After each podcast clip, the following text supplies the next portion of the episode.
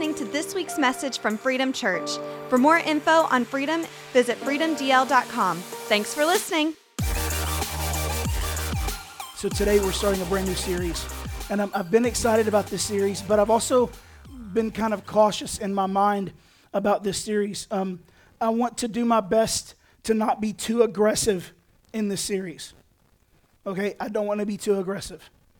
Um, but I do want to warn you that anytime you experience real change in your life, it typically comes after tough conversations, after let's get real moments it comes after hardship. It comes after discipline sometimes. Come on, parents. Don't you want your kid to make a change after you spank that booty? Come on, somebody. In, in natural life, there are stages of growth and development. But in spiritual life, there are stages of growth, growth and development as well. And um, the Apostle John talks about this in 1 John uh, chapter 2. And I'm going to read these two verses to you. It says, I'm writing to you, little children, because your sins are forgiven for his name's sake. I'm writing to you, fathers, because you know who, him who is from the beginning. I'm writing to you, young men, because you have overcome the evil one. What exactly do we see here? Okay, we see little children, we see young men, and we see fathers. Now, do not let gender get you all caught up here. Well, it's not talking about moms, so I'm going to turn off today. No, it's not about gender, it's about stages. Okay, little children, young men, fathers. So let's start with the fathers. Start with others.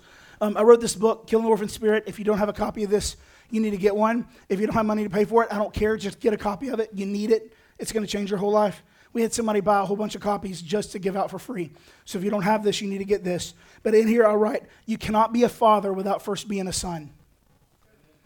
You can't. Now, here's the problem is that we have a pandemic of people expecting to skip stages in their relationship with God.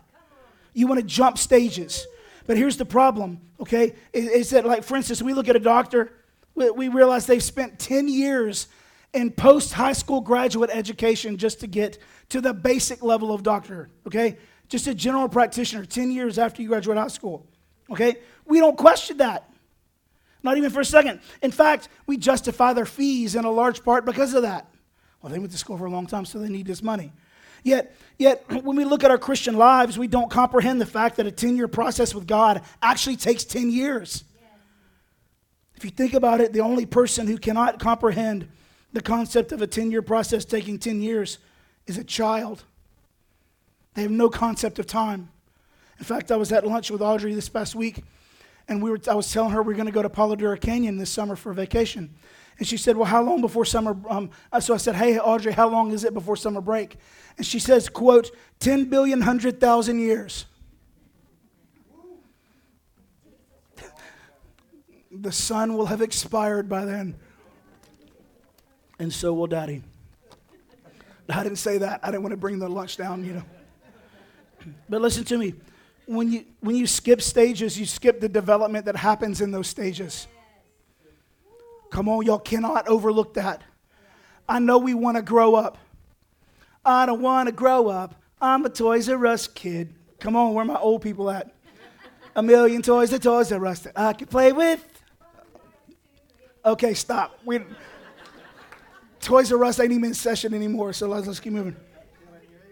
But listen, you skip the development. And let me tell you something that'll scare you to death is being in stage two, having not learned what you need to learn in stage one. That ought to terrify you. And you might feel crushed right now in your life because you are trying to live a higher stage than your learning has allowed. Fathers understand the process and the time it takes to complete the process because they've endured the process and have seen the benefits of the process. This is something me and my dad used to butt heads about when I was a teenager. I would tell dad I wanted to do some grand idea, and he would tell me all the things that are going to keep me from doing it. And I would hear that and say, What a jerk, man. Like, just blow some hot air into my balloon for a second, will you, buddy? You know what my dad was doing? He was saying, Boy, I'm trying to help you, not fail. A father understands that because the father has gone through the process. But a knucklehead teenager with big dreams doesn't comprehend that yet. Come on, y'all got to get this. This is what John says to the fathers You've known him who is from the beginning. Fathers are people who know God because they've been in a relationship with God. They've endured and grown and learned and failed and gotten back up. They've won and lost and they've laughed and they've cried. They've been hurt, they've been broken, but they've also experienced joy and they've been restored. They have experienced these, and fathers know the process, and in the process, they know the one who is from the beginning, the Father. They've also realized in the process that the Father was always there, even if they couldn't see him. That's not a lesson a child understands. That's why when you drop your kids off to kids' ministry today, they kicked and screamed. They think you're going to leave them in there forever. Not really. But somebody who's gone through and has come to the other side understands this. If you want to develop into fatherhood, into maturity, you have to go through the stages of spiritual development. By the way, why does God want you to get to spiritual development? Why is He so adamant to get you to a level of fatherhood and motherhood?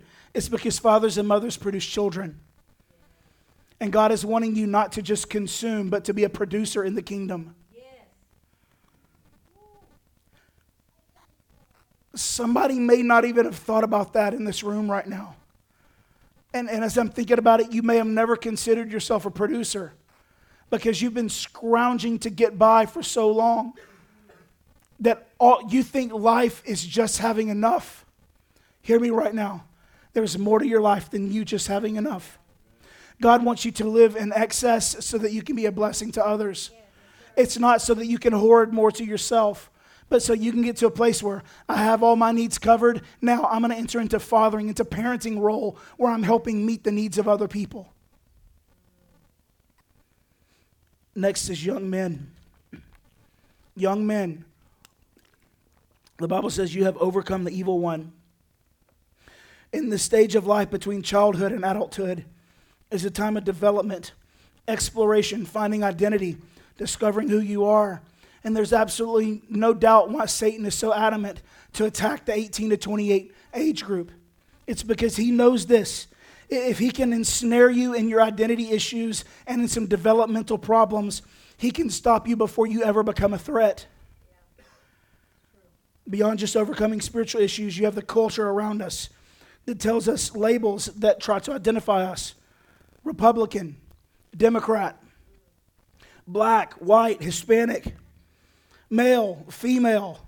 Apparently, these days there's other options, like whatever. Gay, straight, conservative, liberal,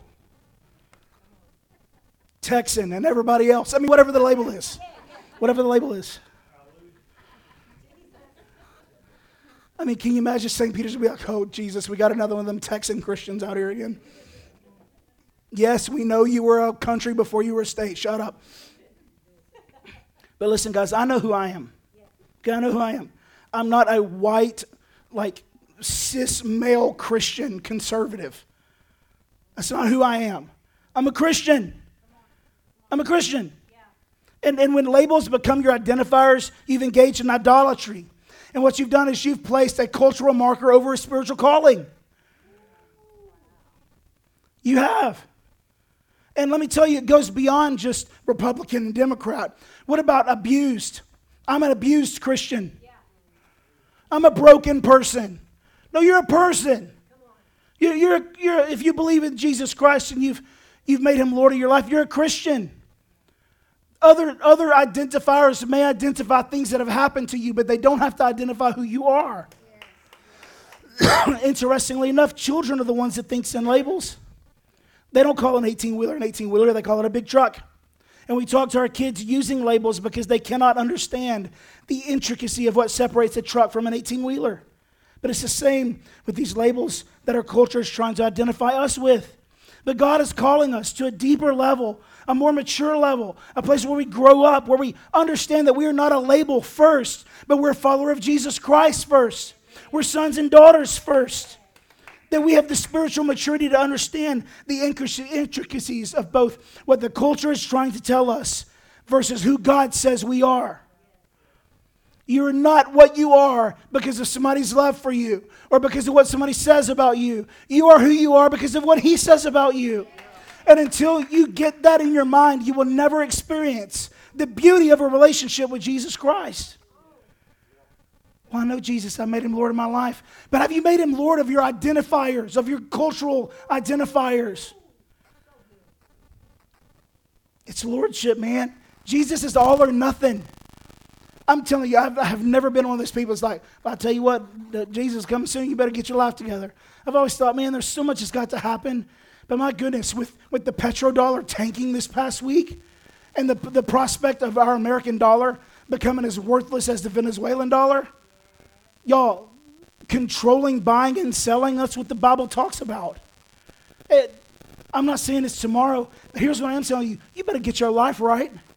You better get off the fence and get real about Jesus. Well, Jesus can have my Sundays. He better have your everyday, or you're going to find that you're not going to get the eternity that He has for you. Too many Christians are living spiritually immature lives because they have embraced a label as their identity rather than the word of their Father about them. God help us. God forgive me for looking at somebody's identity or somebody's identifier of me over what you say about me. Why is Satan so against this age group? Why is he exploiting them so much? Because this is where you overcome the evil one. This is where. John says it right here in the verse. Now, listen, God does not have grandchildren. As much as you love your grandbaby, that grandbaby had better have a relationship with him. Okay?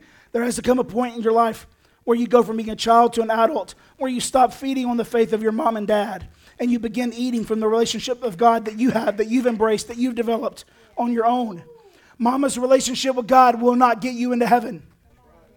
Okay? I don't care how your grandmommy did it or your grandpappy did it. You better have a relationship with Jesus on your own. If you don't know him personally, then you're going to live without him for eternity. This is the time where you have to experience God on your own. So, you teenagers that are in the room, listen up to me. You 18 to 28 that are in the room right now, you better get a relationship with Jesus, with God on your own, in your own terms, your personal relationship with Jesus. I know your mama loves you, but you cannot ride her coattails into the kingdom. No, parents, let me talk to you for a second. Your main role is not to provide for your children. So many parents live this life and their kids have everything they need, but their soul is empty. Parents, your job is to point your kids to God. It's not to lord your relationship with God over them, but it's to invite them in to see the beauty of what it means to love Jesus and be loved by Him. This is hard because it requires you to have endured the process, parents. It requires you to have embraced Jesus for yourself and made Him Lord of your life and that you have to be living it in front of your children. Well, that's hard, isn't it? Because these little kids can push a button, Jesus. Your children know every button. Your children know buttons you ain't even know you had. You hear what I'm saying? So, what does this mean? Does this mean we have to be perfect? Mm. Heard a friend of mine one time tell me something that changed me a lot. He said, I'm not expecting you to be perfect, just be one step better than you were yesterday fail. Fail. But, but let your kids see your restoration. Mess up, but let your kids see what grace and forgiveness look like. Something that I fear a lot is because I struggle with anger personally. I can easily get frustrated. I fear sometimes that I'm making my kids believe that God is an angry person. That cuts me to the core. But I have to get to a place in my relationship with Jesus where I understand that I make mistakes, but I need to be getting better. My kids make mistakes, but they need to be getting better too. Now, that doesn't mean they can do the same thing 15 times. Like, you're not going to hit your brother 15 times and everything's going to be okay. I said this before last year. Your kid better be able to call out to heaven better than they can hit a baseball. Listen to me, their time as a star athlete will end. Even Derek Jeter put down his jersey. God help me. I'm, I'm still hurting from it. It's okay, Jesus. I know that you are the only jersey I'm after, Jesus. But Derek was really good at baseball, God. Um, but you know what? Their time as a baseball player will end, but their spirit is eternal. Pick which one's more important. young men. This is where our relationship with God goes from dependency on our spiritual examples, like parents, to our own dependency on God. This is the process of spiritual maturity, guys. So, I realize you might not be physically at the stage of 18 to 28, but you may, may very well still be in the young stage, in the young men spiritual stage. So I want you to listen up. There's a reason why people hate this stage the most, okay? This is the stage where you have to take responsibility for you. Okay? Your thoughts, your allegiances, your actions, your beliefs, your spiritual well being, uh, your correction. I remember the last time my mom spanked me. She used a fly swatter, and I laughed at her. Partially too because moms, when they spank, they go, Don't you do that again, never. So I was like, oh, oh, quit, quit, out, out, quit. I was laughing. And then she says, Wait until your dad gets home. This is the fear portion of my development process. But you know what the truth is? I was too old to be making the mistake I was making. I didn't self correct. I should have been able to self correct at that time. But you listen to me, family. If you don't learn how to discipline yourself in this stage of life, God will. And if you keep refusing to change, He will leave you to your desires. If you think I'm lying, go read Romans chapter 1. But, but God's going to chase me down. He didn't chase the prodigal down. Yeah, but he leaves the 99 to go after the one. Yeah, but he let Eve bite that apple, didn't he? He let Abraham lie. He let Moses question. He let Jonah run. He let Peter deny. He let Judas betray. I don't want to live a life where I'm putting all of my money on Jesus chasing me down when I'm refusing him. Okay? I've grown to a place of spiritual maturity in my own life where I realize I need to be chasing him down, not the other way around. Too many of us live our Christian lives where we expect Jesus to follow us. We follow him. And if he doesn't say go, you don't go. And if he doesn't say act, you don't act. Jesus, I want you to bless my actions. No. Jesus, I want to be completely in step with your will for my life. Now, why is this? It's because sometimes the best thing that could ever happen to you is not in the Father's house, but it's in the pig pen or the belly of the well. What are you talking about? Sometimes you have to learn in the pig pen what you refuse to correct in the Father's house. And don't think for one second that Jesus doesn't love you enough to get you in some slop if he knows that it'll get you back to his house. He'll do anything it takes to get you back to his house. Anything. You know what he'll do? He'll slash his son to pieces to get you back to his house. And we're mad at him for not letting us have the one thing that we want here that's temporal, that doesn't even matter. Jesus, forgive us. We got to grow up. We're acting like children so many times. And again, I'm not trying to be too aggressive, but, but we've got to change. This is the stage where we overcome. I said that several times. So, how do we overcome? My goodness, Tony, you're, Tony, you're going to have to preach the second service.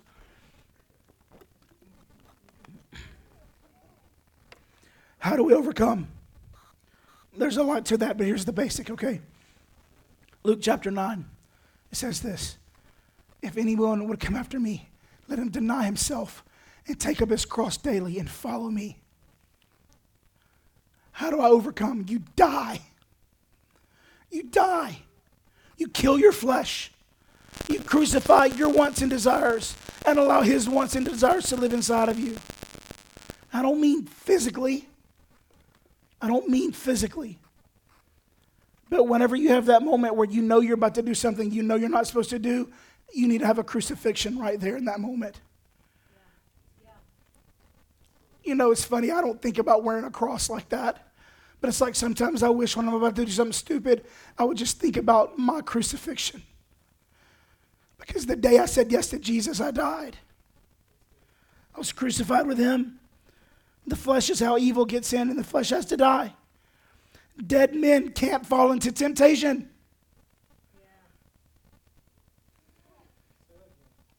Dead men can't fall into temptation. If you will sacrifice your flesh on the cross, you will find life in him and death to sin. That's Romans chapter 6, 7, and 8. Lastly, to the children. This is to the spiritually immature. No, I don't mean that negatively. Immature is not a rude thing to say, it simply means not ripe. In the Bible, it means just not fully developed. Nobody walks up to a fruit tree and starts like freaking trashing the fruit tree because the, because the fruit ain't ready yet. You know, you just go, hmm, oh, well, it's not ready. I'll come back later. Do y'all do that? Do y'all like, like I saw some blackberries the other day. You stupid blackberry bush. How come you weren't ready? Because it was immature. Okay. Most Christians are still in the child stage. Most American Christians, for sure. Look at this research from Pew. April 23rd of 2018, they said this. When asked a variety of possible attributes of the characteristics of God, U.S. Christians, by and large, paint a portrait that reflects common Christian teachings about God. For instance, 93% of Christians believe that God loves all people regardless of their faith. Everybody believes that God loves people. But look at this the percentage of people who believe God as described in the Bible. 18 to 29, only 43% said that was the God. Look at the, look at the numbers. We've even had a decline in elderly people who grew up in the church. At the highest, 67 people believe the God that's described in the Bible is actually God. What? Now, why is that? Because the God of the Bible is big and mean and scary. I know we use Noah in the ark to talk about little kids and all that stuff, but let's not forget he was destroying humanity. Yeah. Elephants. The Old Testament God was a doozy. Thank God we had Jesus to calm him down in the New Testament, right? I wouldn't want to deal with that no mean old Old Testament God. Uh, but he was the same guy. It's just in the Old Testament you saw what he really thought about sin. It's a lot of times why people tell you to read the book of John first, because you need to figure out his love before you dive into that other side. Why is God in the Bible so hard to palate for so many people? Because that God forces you to deal with your sin and evil and brokenness and your problems and your abhorrent behavior. That's why. I just wanted Jesus who accepts me for who I am. That's what children say. Jesus loves me. This I know. Y'all know it? Okay, what about this one?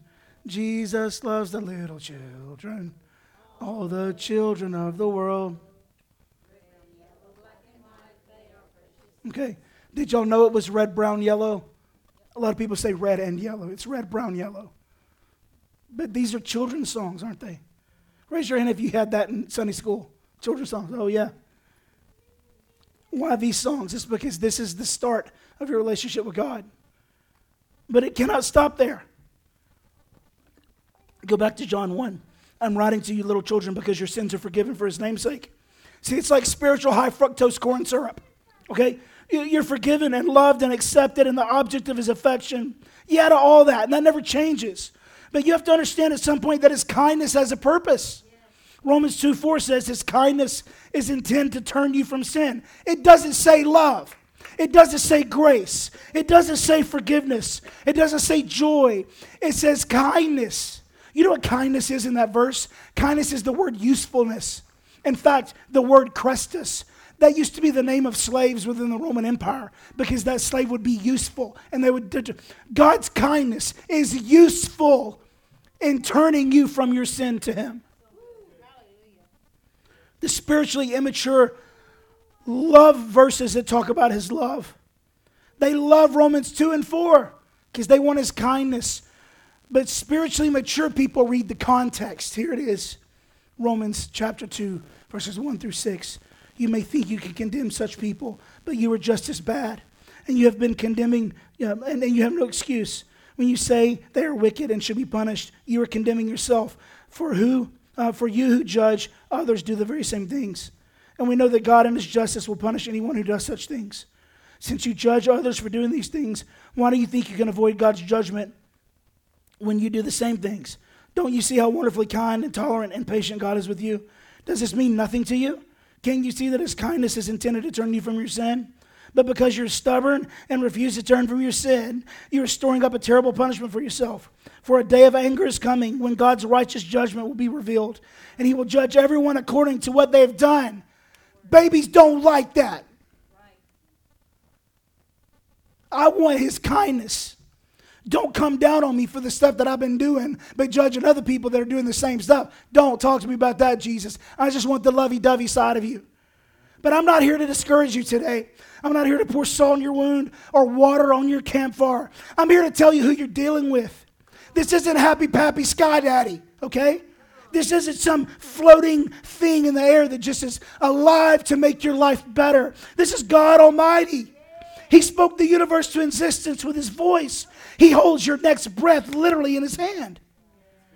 He is love and mercy. He is grace. He is peace. But don't think for a moment that you're just going to prance through the lilies like a kid skipping across the meadow and not be expected to change the very nature of who you are to be like him. Tim Ross, he says it so well.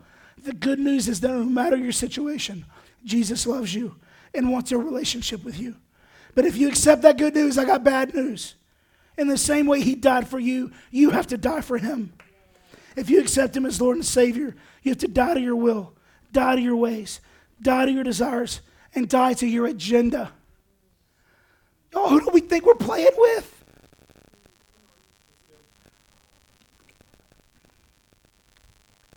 If you're expecting God to adjust and amend to your view of life and morality, rather than you adjusting and amending to His, then I'm compelled by the Holy Spirit right now to tell you grow up.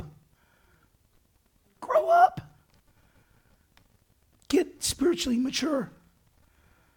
You're more than your carnal passions and lusts. Okay? And you know what? When we're faced with this, our spiritual immaturity should wreck us to the core. It should.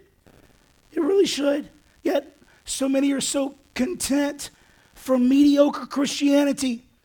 And you know you're in that if you're constantly fighting the same thing over and over again, the same scenarios, the same lusts, the same issues, the same iniquity. I'm not trying to beat up on you, church. I really am not. But I felt so convicted about this that we've got to grow up. I'm imploring you, I'm begging you, go deeper. Develop, mature, dive in. Stop being driven by something that was supposed to have died when you said yes to Jesus. So here's my point today. Yes, God is love. And, and yes, that love for you is supposed to make you feel good inside. It's supposed to make you feel good about Him. His love for you is supposed to draw you to Him, and, and you're supposed to get to a place where you realize how much you need Him and you embrace Him. Yes, all that. But, guys, that's just the start of your relationship with Jesus. Too many churches have painted salvation as the end zone, it's the line of scrimmage. Jesus loves you, but He loves you too much to leave you where He found you. And if you are still at the same place that He found you, grow up. Dive in. Be more spiritually mature. Okay, rubber meets the road time. I've given you some scripture, I've given you some theory. I need to give you some practicum now. I need to show you how to do this. What does that look like to be a mature Christian? If I can see it, maybe I can be it. Well, here it is. Here's what mature Christians do Romans chapter 12, 9 through 21. Let love be genuine, abhor what is evil, hold fast to what is good. Love one another with brotherly affection, outdo one another in showing honor. Do not be slothful in zeal, but be fervent in spirit. Serve the Lord. Rejoice in hope. Be patient in tribulation. Be constant in prayer. Contribute to the needs of the saints and seek to show hospitality.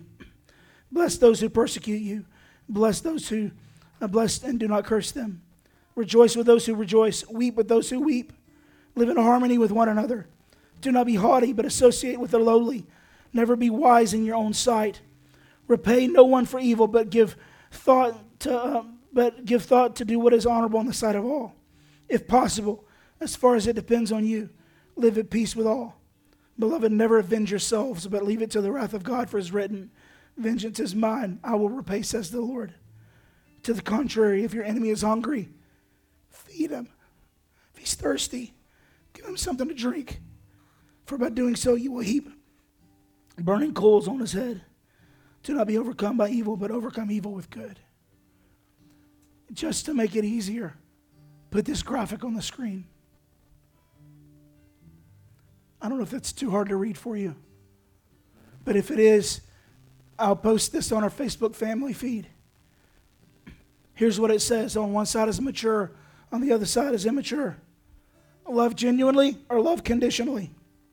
Abhor evil or flirt with evil. Love one another or love yourself only.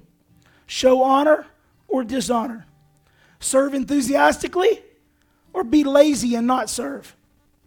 Rejoice in hope or wallow in negativity. Be patient in trials or complain and try to fix it on your own. Pray constantly or just pray when you need something. Contribute to needs or be a hoarder. Show hospitality or be unwelcoming. Bless those who persecute and pray for them, or hate and hold grudges against persecutors. Support people in happiness and in sorrow, or be compassionless. Live at peace with others, or stir pots. Be humble and value everyone, or be arrogant and snub those who you think are lesser than you. Repay e- evil with kindness and forgiveness, or get revenge and justice. Overcome evil, or be overcome by evil. The road to growing up spiritually is the path where you starve those things that nurture immaturity and you feed those things that nurture maturity. So, where are you on the road to on the path to spiritual maturity? Maybe you're a child. Maybe you're a child. You're, you're either new to this thing called Christianity or, or your growth has been stunted.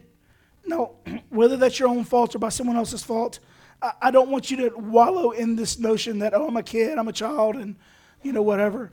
Now, listen, if you've been living for Jesus for 15 years and you're still in the same stage, come on, let's get this thing moving. That means you're going to need to talk to somebody to help you. Why? Because you obviously haven't been able to do it by yourself. Okay? Let's move forward by addressing the one thing the Holy Spirit is revealing to you right now in this moment. We don't want to fix everything in one fell swoop, and we often can't. But what is that one thing Jesus wants you to change so you can grow to your next level? We're not trying to fix everything. It's like in Rwanda. I can't fix everything, but I can get water to a community. By the way, in 20 days, water will be at that community. So, what's the one thing that God's telling you right now that'll take you from child into young man stage? Maybe you are a young man, young woman. Are you fighting the enemy right now to overcome the evil one? The Bible says you overcome by the blood of the Lamb and the word of your testimony.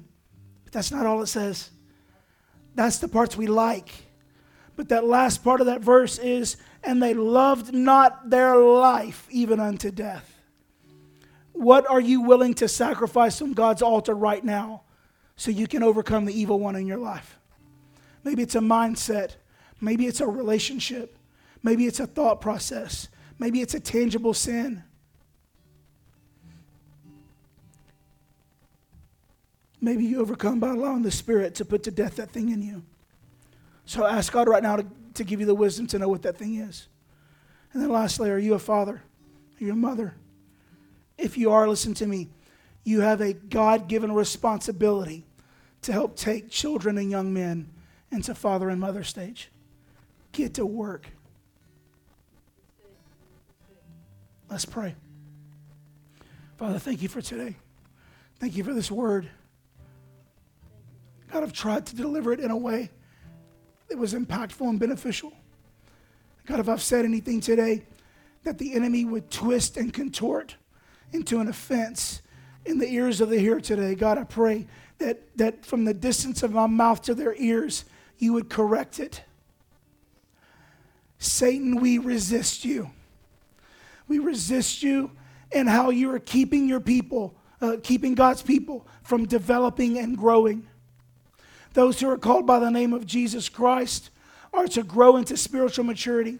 And right now, in the name of Jesus, as the spiritual head of this house, who is under Jesus himself, I ask you in the name of Jesus that whatever is blocking their development would go right now in the name of Jesus. That there would be freedom in that spot right now.